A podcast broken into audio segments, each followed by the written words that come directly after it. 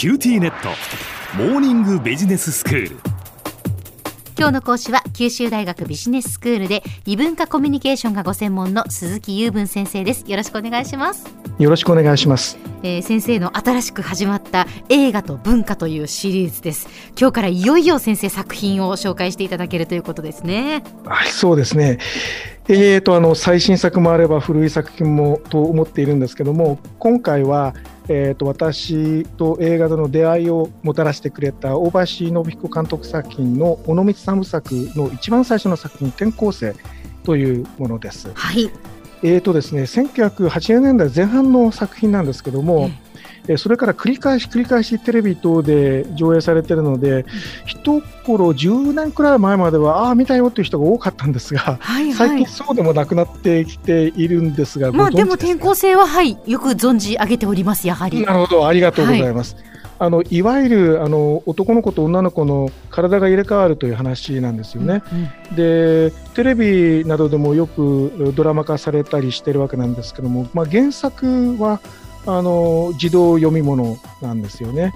い、でどちらかというとテレビ等ではそのいわゆる男子と女子が入れ替わったら面白いねというようなそのギャグ的なものに焦点を当てていることが多いんですけども、えー、この作品はそうではなくてそのまあ、青春の非常に多感な時期にある男の子と女の子が体が入れ替わることによってああ男をやってるっていうのはあるいは女をやってるというのはこんなに大変なんだというふうにお互いに思いやりを持つようになって惹かれていくっていう話ですのでいわゆるドタバタ喜劇とはちょっと違うというものなんですね。であの大林監督の簡単なそのプロフィールを知ると非常に興味深い作品なんですけども、はい、彼はですね1970年代に、えーまあ、いわゆるアンダーグラウンドっていうビデオを作っていてコマーシャルであの活躍してた人なんですよね。で当時あの日本の映画界が斜陽になって、うん、なんか非常にその大きな暗い映画しか作れないみたいなあのレッテルを貼られてしまって観客の数が少なくなっていった時代があるんですよ。でその時にですねあの映画会社に所属してる監督さんじゃなくてフリーの人を連れてきて自由に作らせて活性化しようっていう動きがあってその胃の一番に来たのが大林監督だったんですね。で最初は「ハウス」っていうあの笑ってしまうホラー映画っていうのを、まあ、作って、えー、今までの伝統的な映画作りをしてきた人たちから見るとなんじゃこれっていう作品だったんですよね。だけど一部の固定ファンがあのしっかりついてなるほどこういうこともできるんだなということでしばらくこういうその元気が出るようなカンフレ剤的な、まあ、B 級なんだけどちょっと変な映画というのをずっと作ったんですね数年の間。でところがある時に本来僕が映画として撮りたかったのはこういうものではないということに気がついた監督さんが採算度外視で自分のふるさとの尾道で作りたいものを作ってみようと思って作った作品なんですよ。うん、なんですが自分で作ろうとするとお金大変なんですよね。はいなのでこういう時には大抵の映画監督さんっていうのは借金をしてこれが当たらなかったらもうあの大変な生活になりますというのを覚悟しないと作りたいものをなかなか取れないんですよ。でそれを最初に取ったのが転校生で、まあ、予算は少ないしですねあの地元の人はなんか大林君が帰ってきたけども一体何すんだみたいな形だったようです。で実際ですねあの尾道の観光名所をふんだんに取り入れた PR 映画になるのかと思いきやそういうところは全く出てこなくて、えー、その人々があの生活をしているそのいわゆるその足元を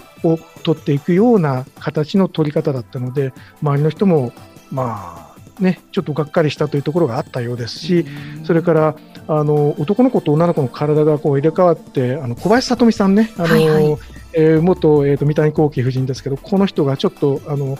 おっぱいを出したりしているので、もうそこのところだけ見て、なんて汚らしい映画っていうレッテルを貼られたりしたんですよ。ところが地元の方々にもですね、えーと、試写会で、えー、ご覧になっていただいたところ、えーと、涙を流してしまって、うん、これならいいということがあったということを聞いています。で先ほど